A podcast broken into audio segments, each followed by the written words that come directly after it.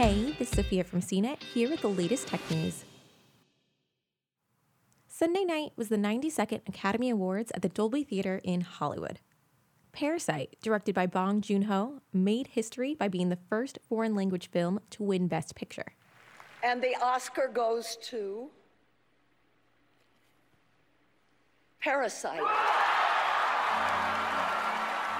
The class struggle thriller clenched victory in a jam packed category that included Quentin Tarantino's Once Upon a Time in Hollywood, the World War I epic 1917, Netflix films Marriage Story and The Irishman, and Greta Gerwig's adaptation of Little Women.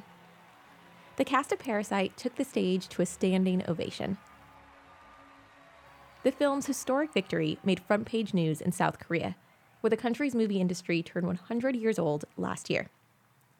Along with the most prestigious award of the evening, Parasite also took home the Oscar for Best Screenplay, Best Director, and Best International Feature Film. Joaquin Phoenix won Best Actor in the villainous origin story Joker.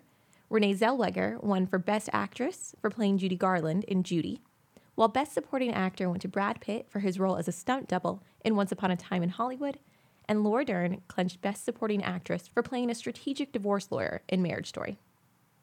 1917 was predicted to win Best Picture, but took home Best Cinematography, Editing, and Visual Effects. Parasite created an historic moment in an evening that, critics argued, continued to be dominated by white men because of its snubbing of minorities and women. No female directors were nominated for Best Director this year, prompting actress Natalie Portman to embroider the names of all the female directors who weren't recognized into her red carpet dress, which caused some buzz. If you didn't get a chance to see the Oscar nominated films in theaters before the ceremony or before they left theaters, don't worry, you can still stream them on Netflix, Amazon, Apple TV, and various other services.